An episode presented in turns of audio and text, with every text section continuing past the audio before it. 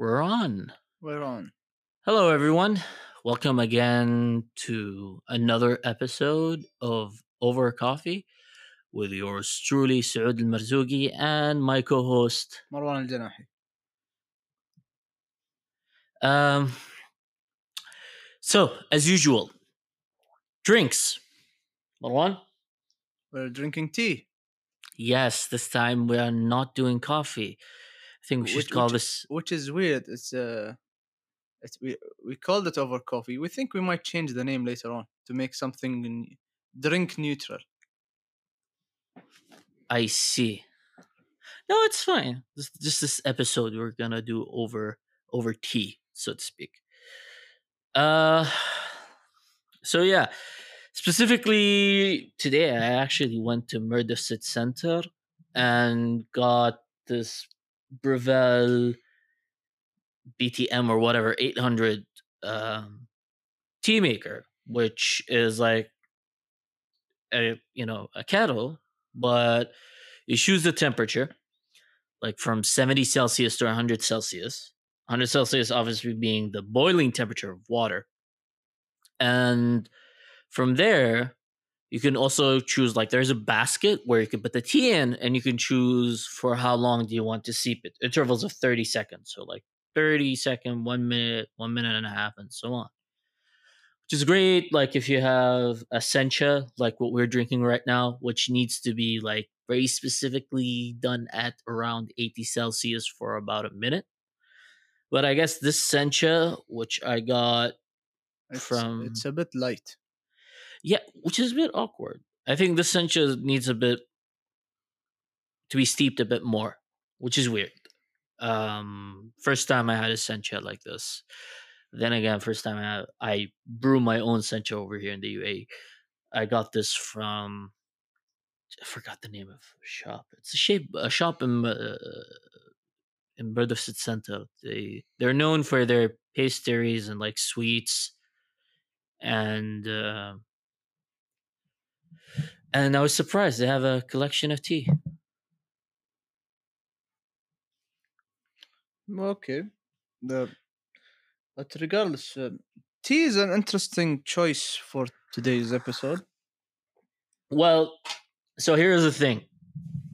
I usually make my cold brews using uh, an OXO Good Grips cold brew coffee maker.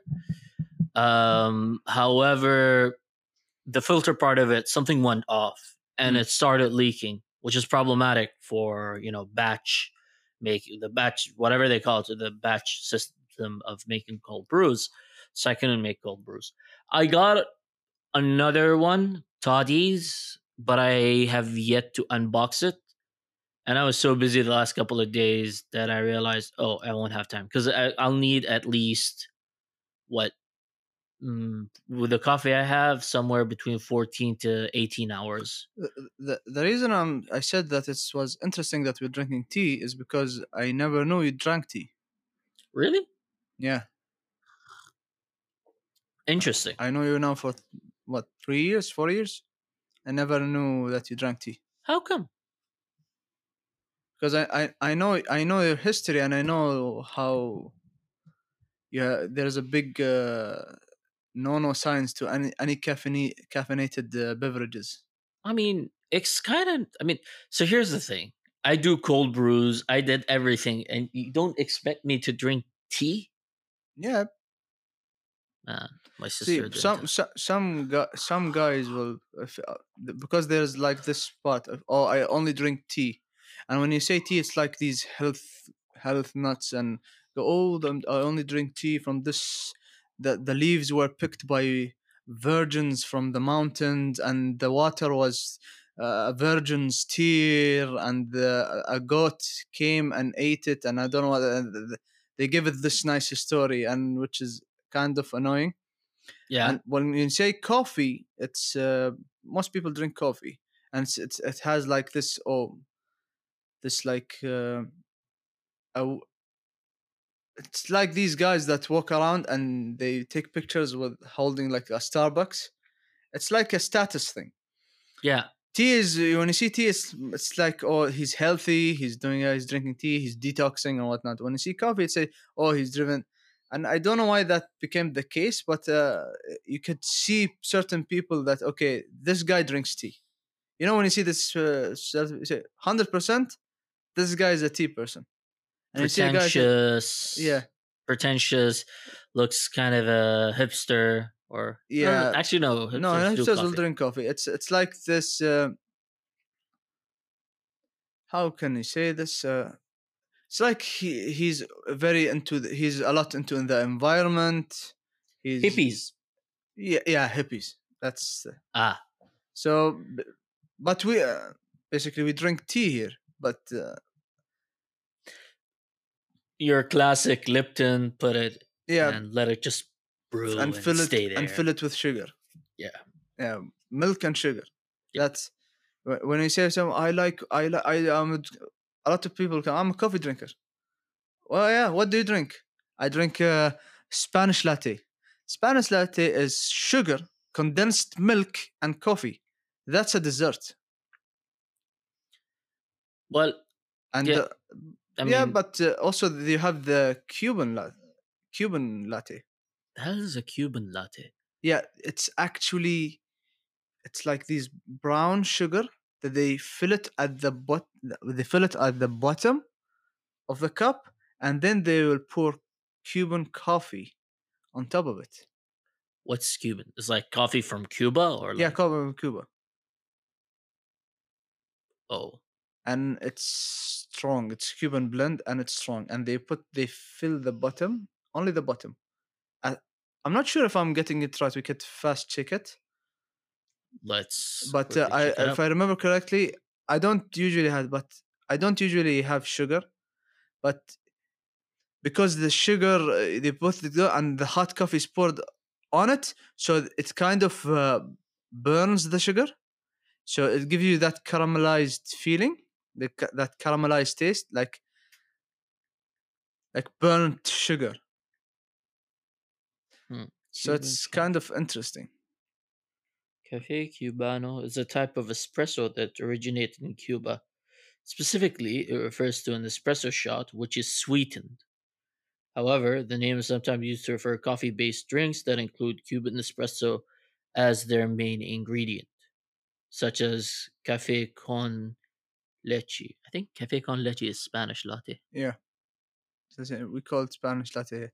Anything that they add condensed milk, or they call Spanish latte. I, I have no idea why. I see. Interesting.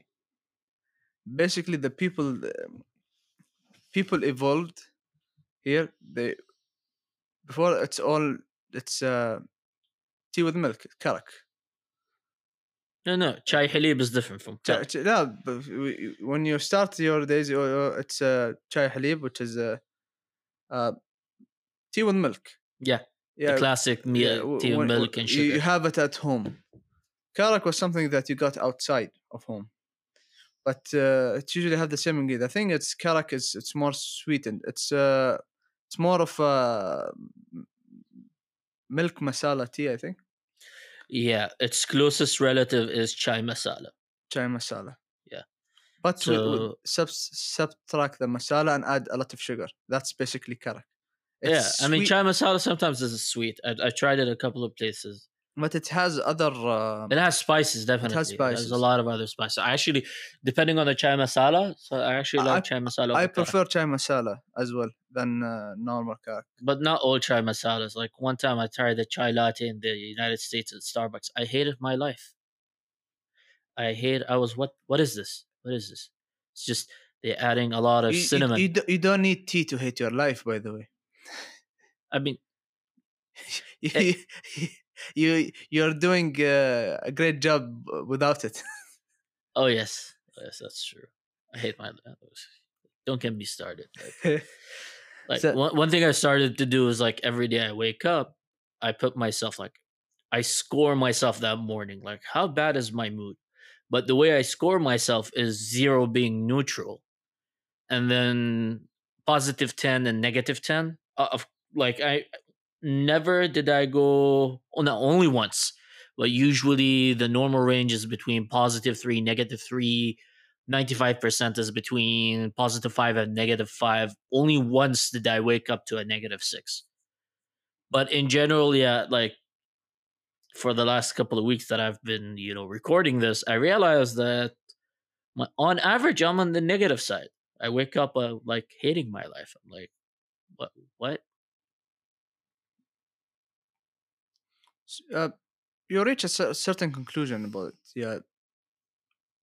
The more you think about it, th- this is my uneducated opinion. The more you, when you wake up, if you see wake up and you gauge yourself,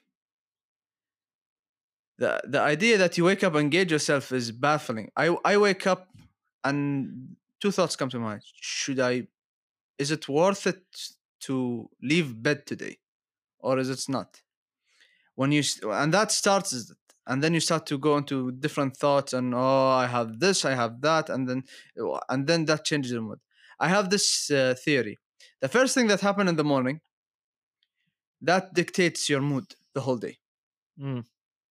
For example, if um, if something bad happened in the morning, that could have the effect to ruin you because you, you the first thing you saw in the morning is something bad, so you start to look for things bad and for bad things. I mean, things bad.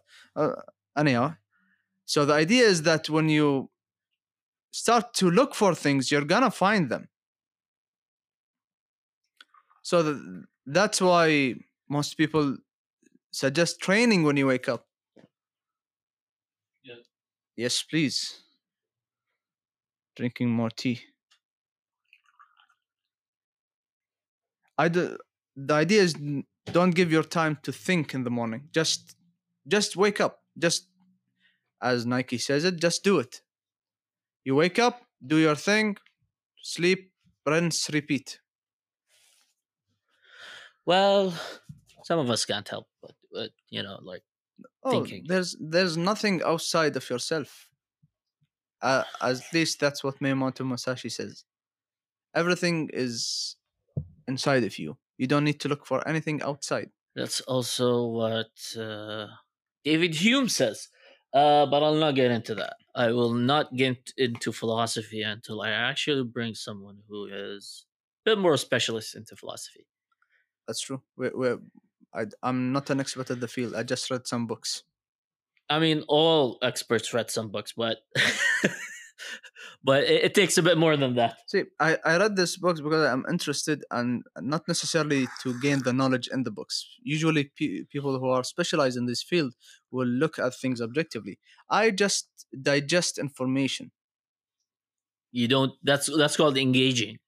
So not necessarily looking objectively, but they read critically and try to understand the ideas, engage them with other ideas that they have. But that's you know, even if you're just digesting information, that's not bad because you got to have a starting point. You know. See, I like I like stories.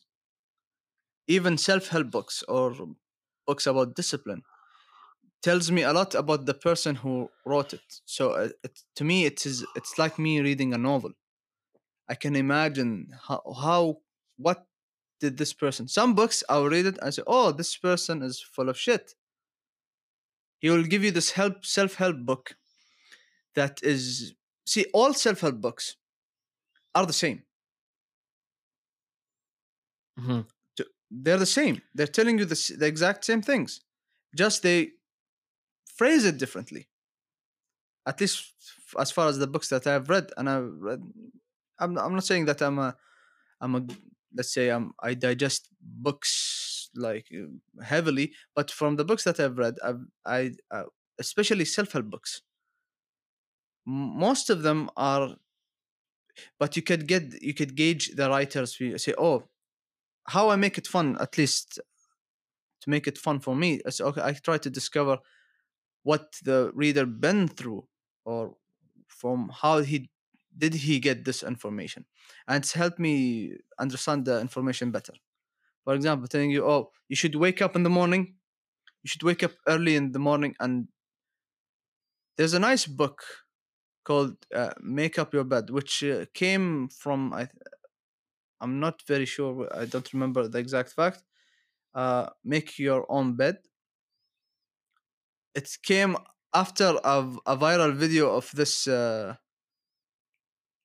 I'm not sure what was his uh, rank at the army. I don't remember. But basically, he, he have you seen this video? It said, "Make up first thing, make up your own bed.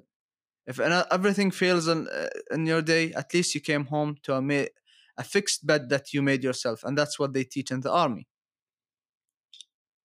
Is it Admiral William I can't remember. I'm bad with H. McRaven? There's a famous video of him giving a speech, and then the book came later. I, by the way, I did not read the book. I have it. I haven't read it yet. But the the the, the make up your own bed is also in the Twelve Rules of Life, which is a book um, that Let's not let's not talk about Jordan, Jordan Peterson? Yeah, let's See. I don't care who wrote the book. I, I, it's to me, it's why did you go into that subject and try to understand the person? It's fun for me, reading books and trying to, dis- especially novels. Have you read Stephen King's book? No. See, the fun for me, it's not the novel itself. It's try to understand where did you come up with this. Of course, uh, I'm not sure about this information, but I think at the beginning of his career, cocaine helped. Yeah, I heard the story. Like Mm. he would nosebleed over his typewriter. Um so yeah, yeah, at the beginning he used to write a lot. I don't know what's the situation right he still now. writes. He, he, he's he's a writing machine. He's the perfect uh, analogy. If you say, "Oh, keep doing it, and eventually you're gonna make it," he kept writing. He did not stop. He kept writing. He failed a couple of times, and then when he started going and understood, and he wrote, "Have you seen his house? No. Yeah, just check check his house. Check his house and and if anyone's listening to this and never saw Stephen King's house, look at his house. It's you could understand a lot by reading his books and sees his his interests.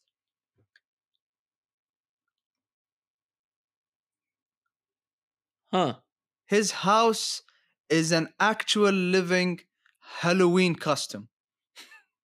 Interesting. That's his actual house. Filled with gargoyles and uh, it's it's it's it's from a horror novel. And he lives there. At least uh, from my understanding. It, I don't know he does that because he likes that sort of stuff or is it to put him in the mood to write more stories. Writers will do See, writers write. Yeah. They- we, they- we kinda we kinda figured that out Yeah, from the name. Yeah, but the, but most say say, "Oh, I'm I'm a writer." Okay, did you write anything? Um, I, I, I did not start. Um, but I'm working on it. Uh, You don't have to publish. See, if the money and fame and publishing comes later, writers write. Yeah. The idea is you will keep on writing even if the money came or did not came because writers write. Full stop. Writers write. You don't write not necessarily for people to read. You just write because that's what you do. Writers write. Builders build. Doctors I, I don't know. Doc. Doctor's Duck. uh, doctors heal, but that's not necessarily the case.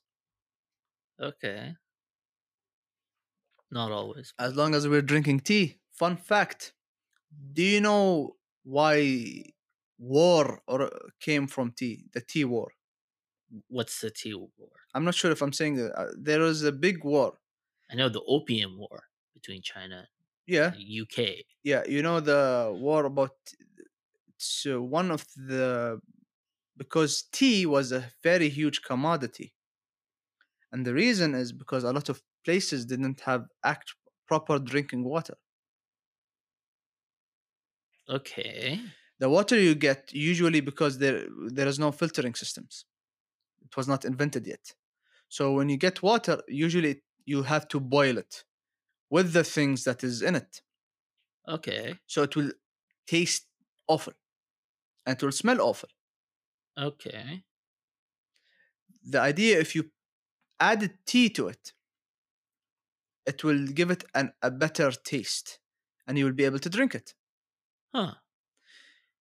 And and the think of the, think in the Middle Ages, when you go to certain places that is far away from a dr- drinking spot, most people will drink beer because beer could stay for a very long time.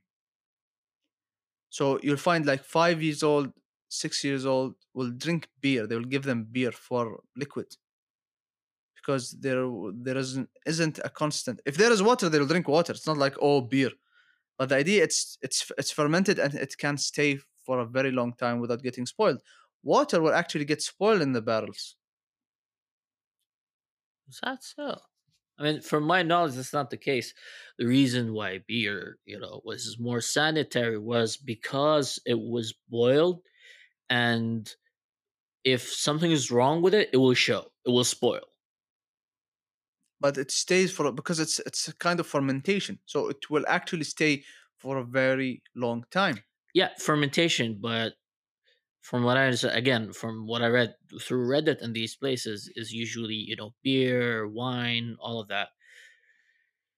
Th- There is a certain process. You boil the water, etc., etc., and if anyway anywhere across you know the the process there is a source of contamination you're done that's it they'll screw everything over so that's where the idea of alcohol being sanitary comes from because there isn't enough you know etha- i think it's ethanol and there isn't enough ethanol in beer or wine to keep it sanitary.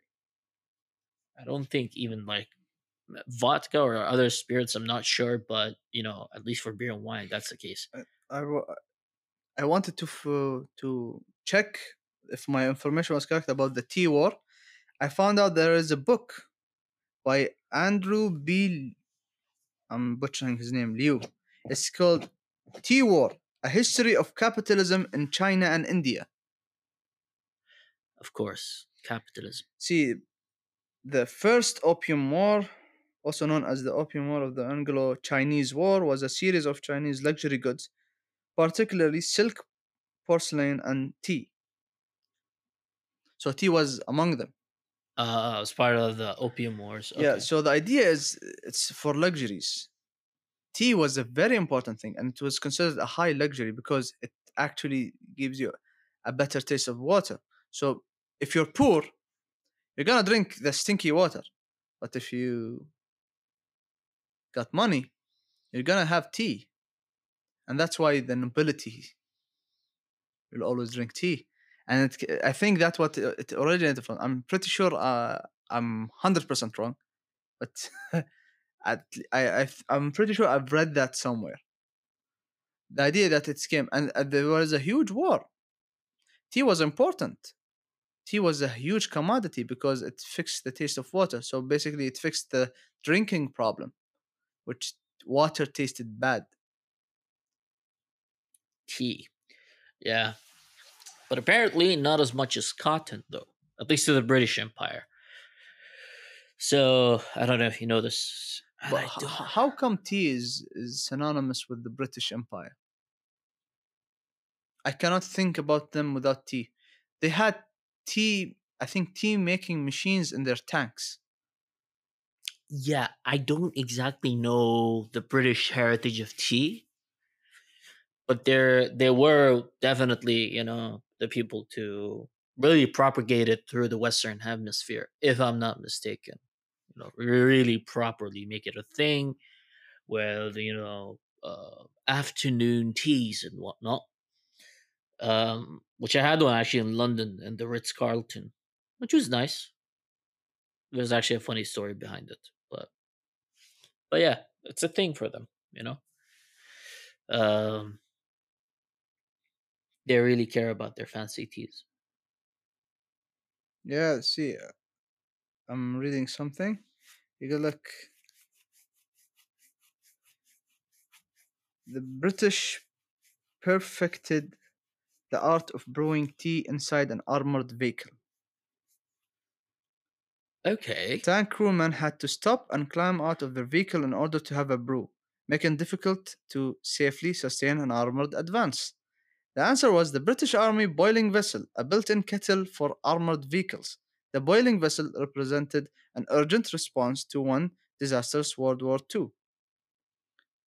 So the the thing is, why would you drink tea while you're engaging with someone? Why do you have feel the need to go out of your tank to make tea while you're at war? I don't know. Was was tea something so important? I, I I have no idea. Uh, to to actually put the budget in to make tanks have a boiling vessel so you could make tea inside the tank. Yeah, eh, I honestly have no idea.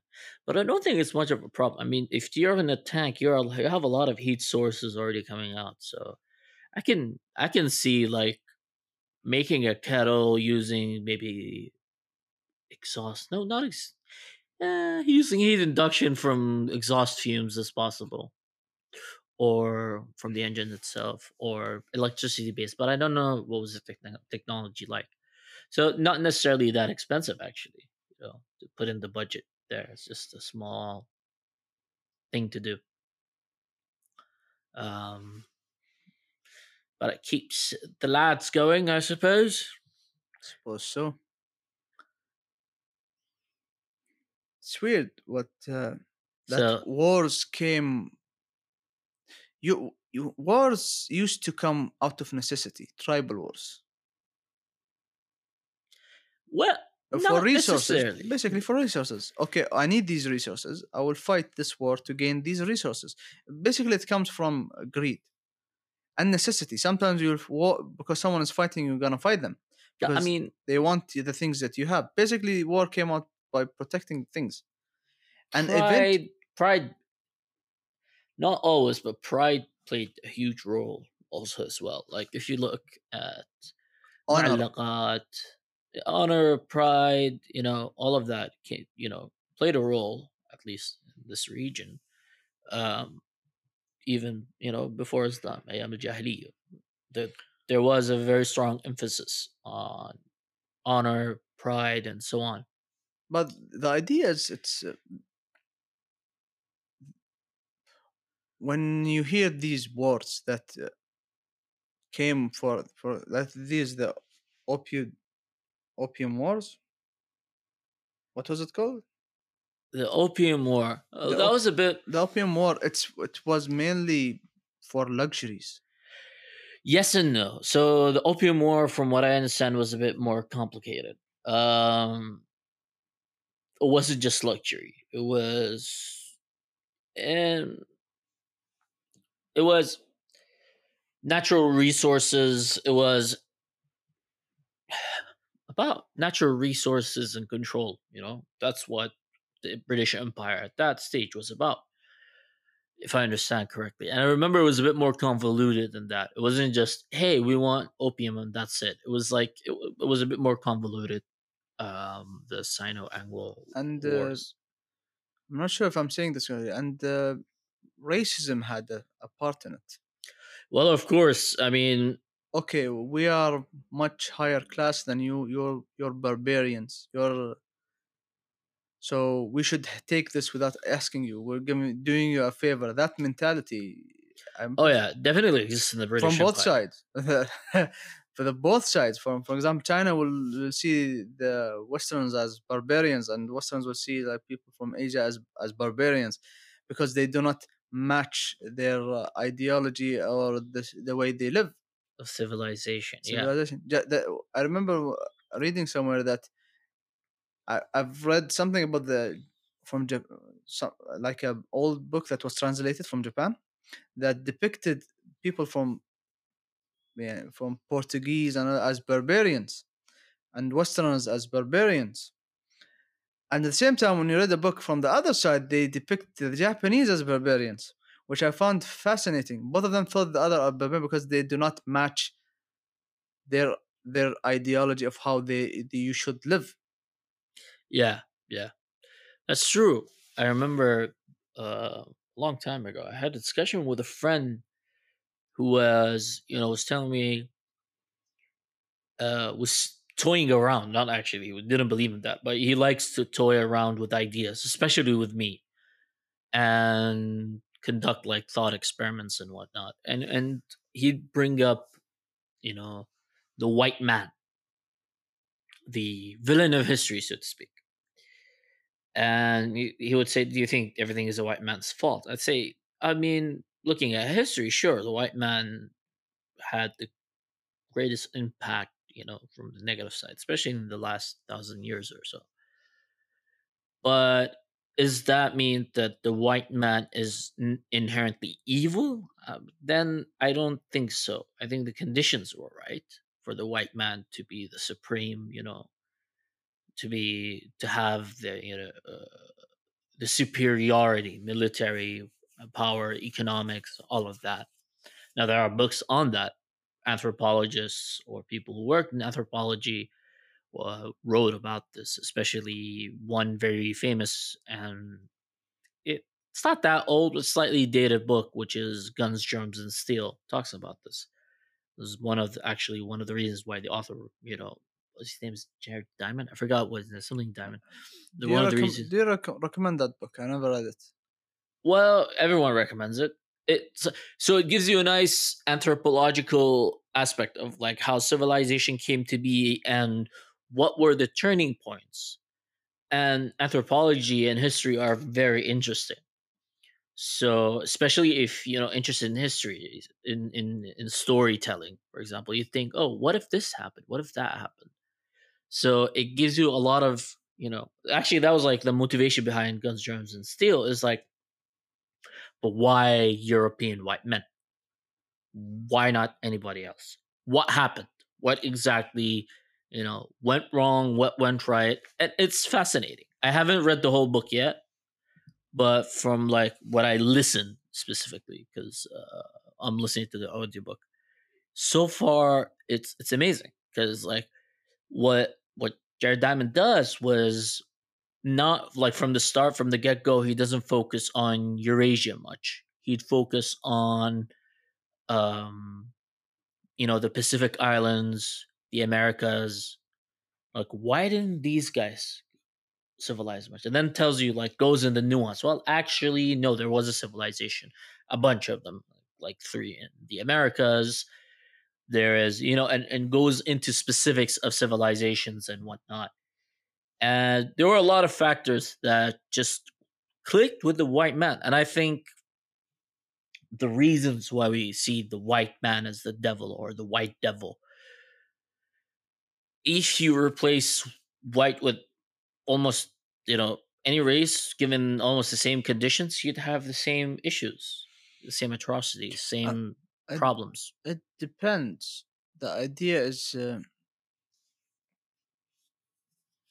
see, the, the idea of it's, it's when you say the white man or that, that see, that it's uh, anyone put in a situation of power.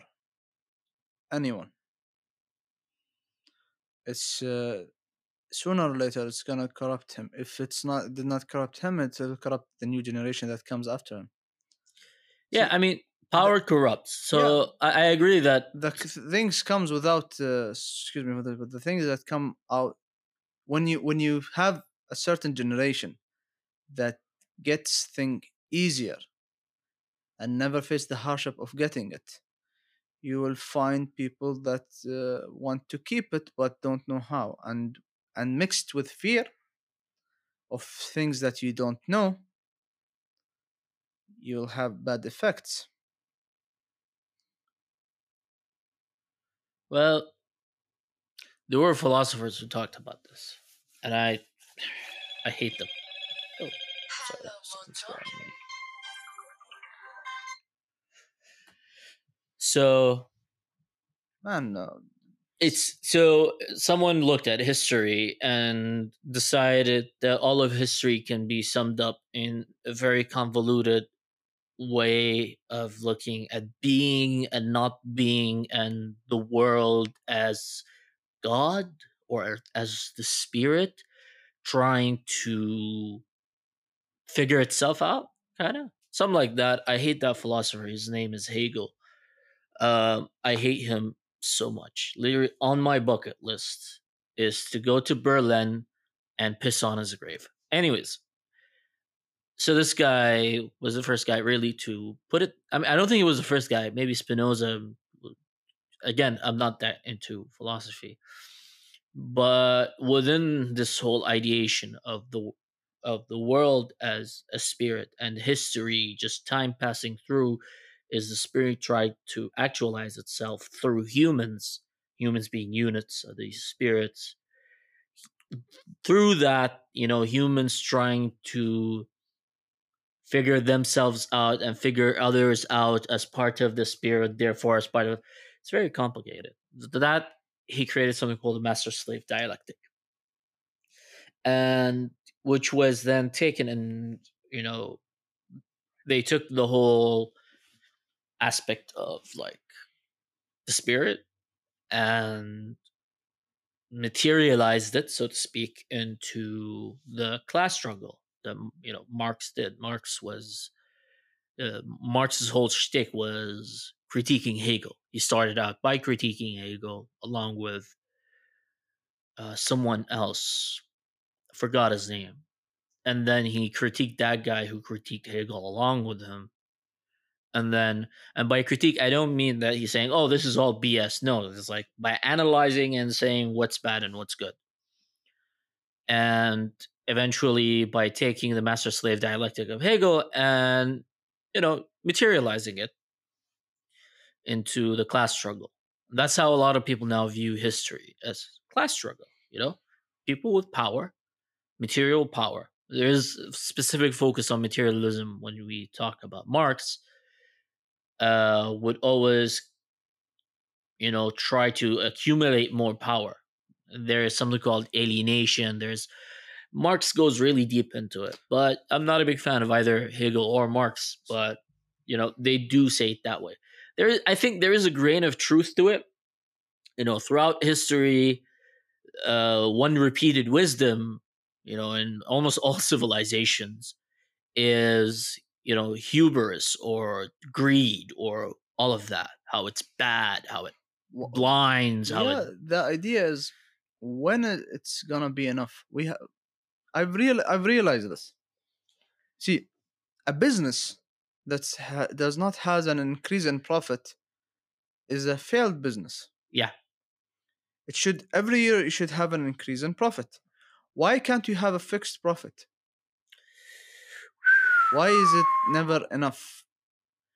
Dude. If if you have enough for example if you have like enough uh, enough income for you and your workers to have a nice respected happy lives by you're not thinking about money that much okay you have a good thing going on here why is it not enough? Because there's this one guy called milton friedman said the only social responsibility of a company is to increase its profits. It's it's a bit more convoluted than that. It's just that one guy came up and everyone was like, ah, no, no, like there is a more convoluted way to look at it as the function of a company, and it goes, you know, with I hate saying this, but it's it's just how capitalism works.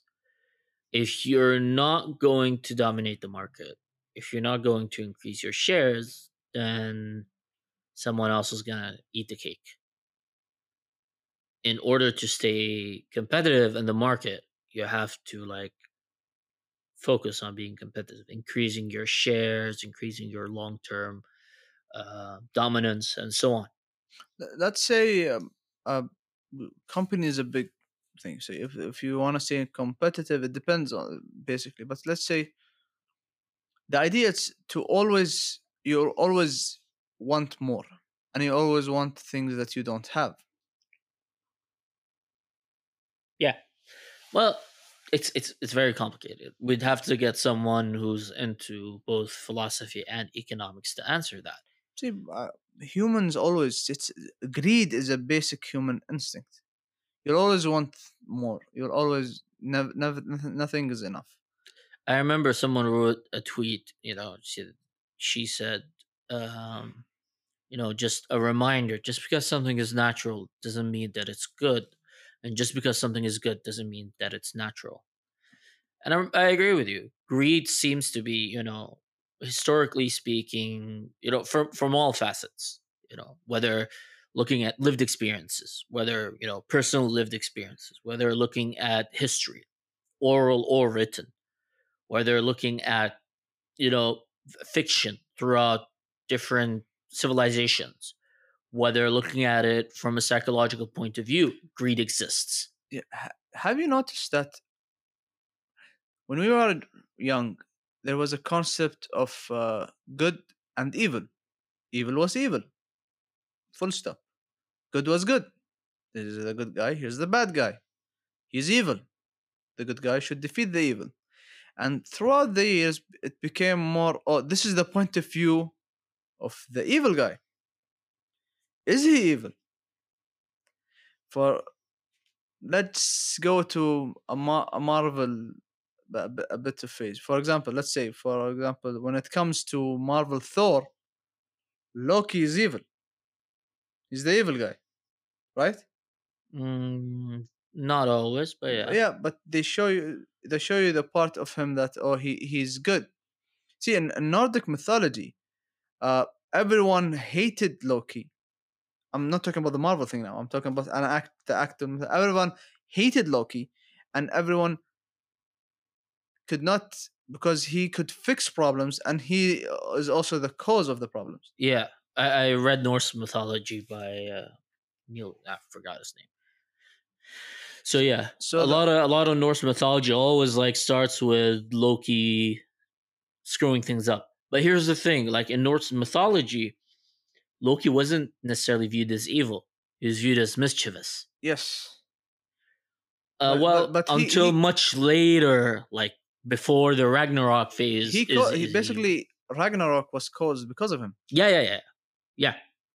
So eventually he becomes evil. So even within Norse mythology, which uh, I must point out is like created through time, there are different versions of it, created through a lot of culture stuff. Even Loki And- and wasn't don't necessarily forget that not all of them were, were not specifically written yeah, there was a lot of, you know, yeah so a lot of the information is lost yeah, but uh, from what we have, it, the, the common theme is that Loki, again, especially with Norse mythology, good versus evil isn't that clear cut. It's not like Abrahamic religions. that, that, that's the it, uh, there there was no e- good and evil when you go to these old myths because uh, I, I I like to think that they kind of understood human nature so they did not describe it as good and evil you know who would agree with you? who Nietzsche. That was literally his shtick. So, God, I, I said I was not going to talk about philosophy, but here's what Nietzsche did. Nietzsche was a, apparently a brilliant scholar at linguistics, if I'm not wrong. So his thing was like ancient languages. So he's fascinated with like Greek mythology and all of that.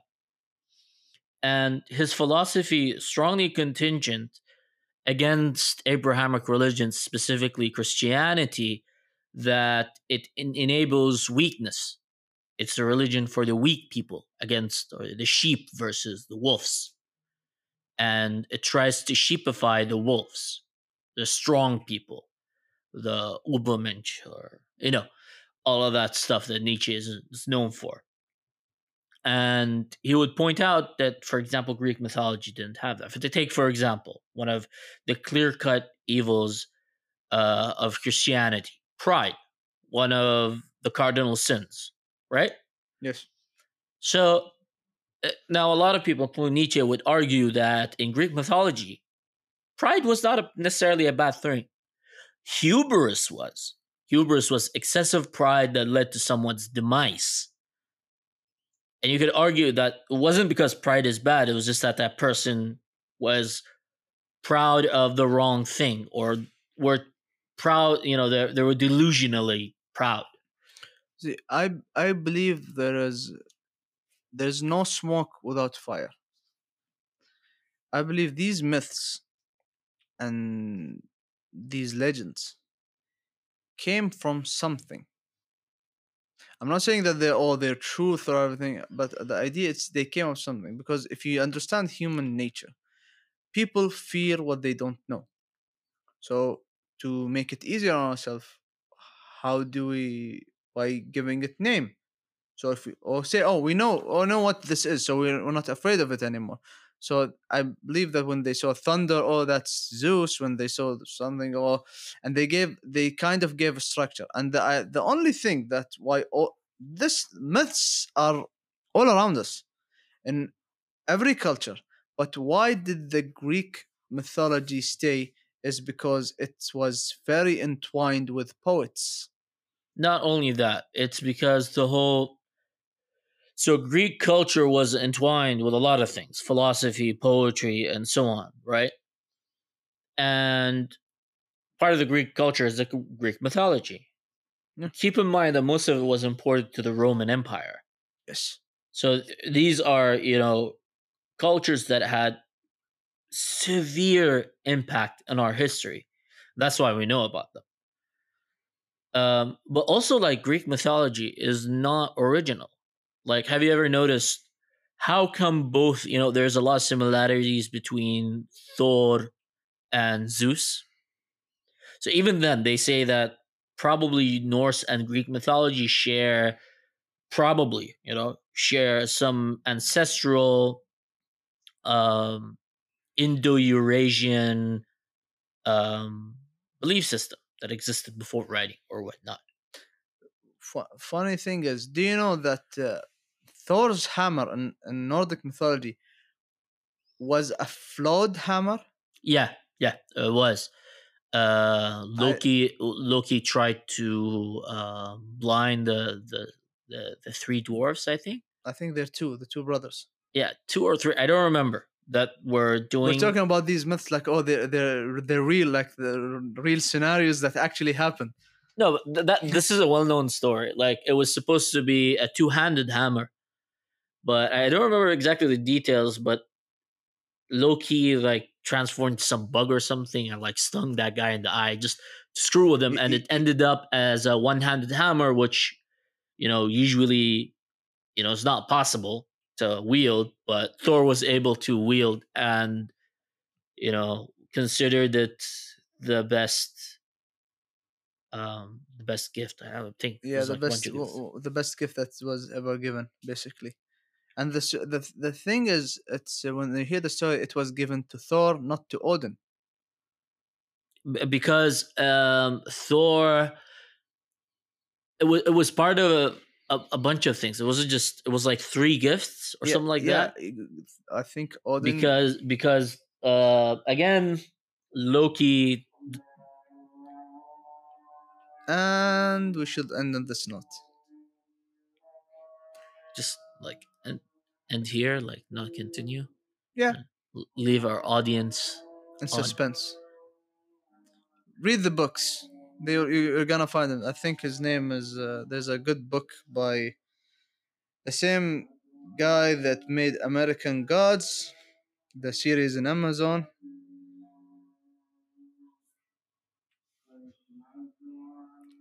Like, What was his name? I'm I'm gonna butcher his name. Is Neil Gaiman? Yeah, Neil something. Just just look up the, the name of the book is Norse mythology, Norse mythology. He's the same guy that made uh, American gods. American and Sandman. Oh yeah. So, see you guys. See you guys later.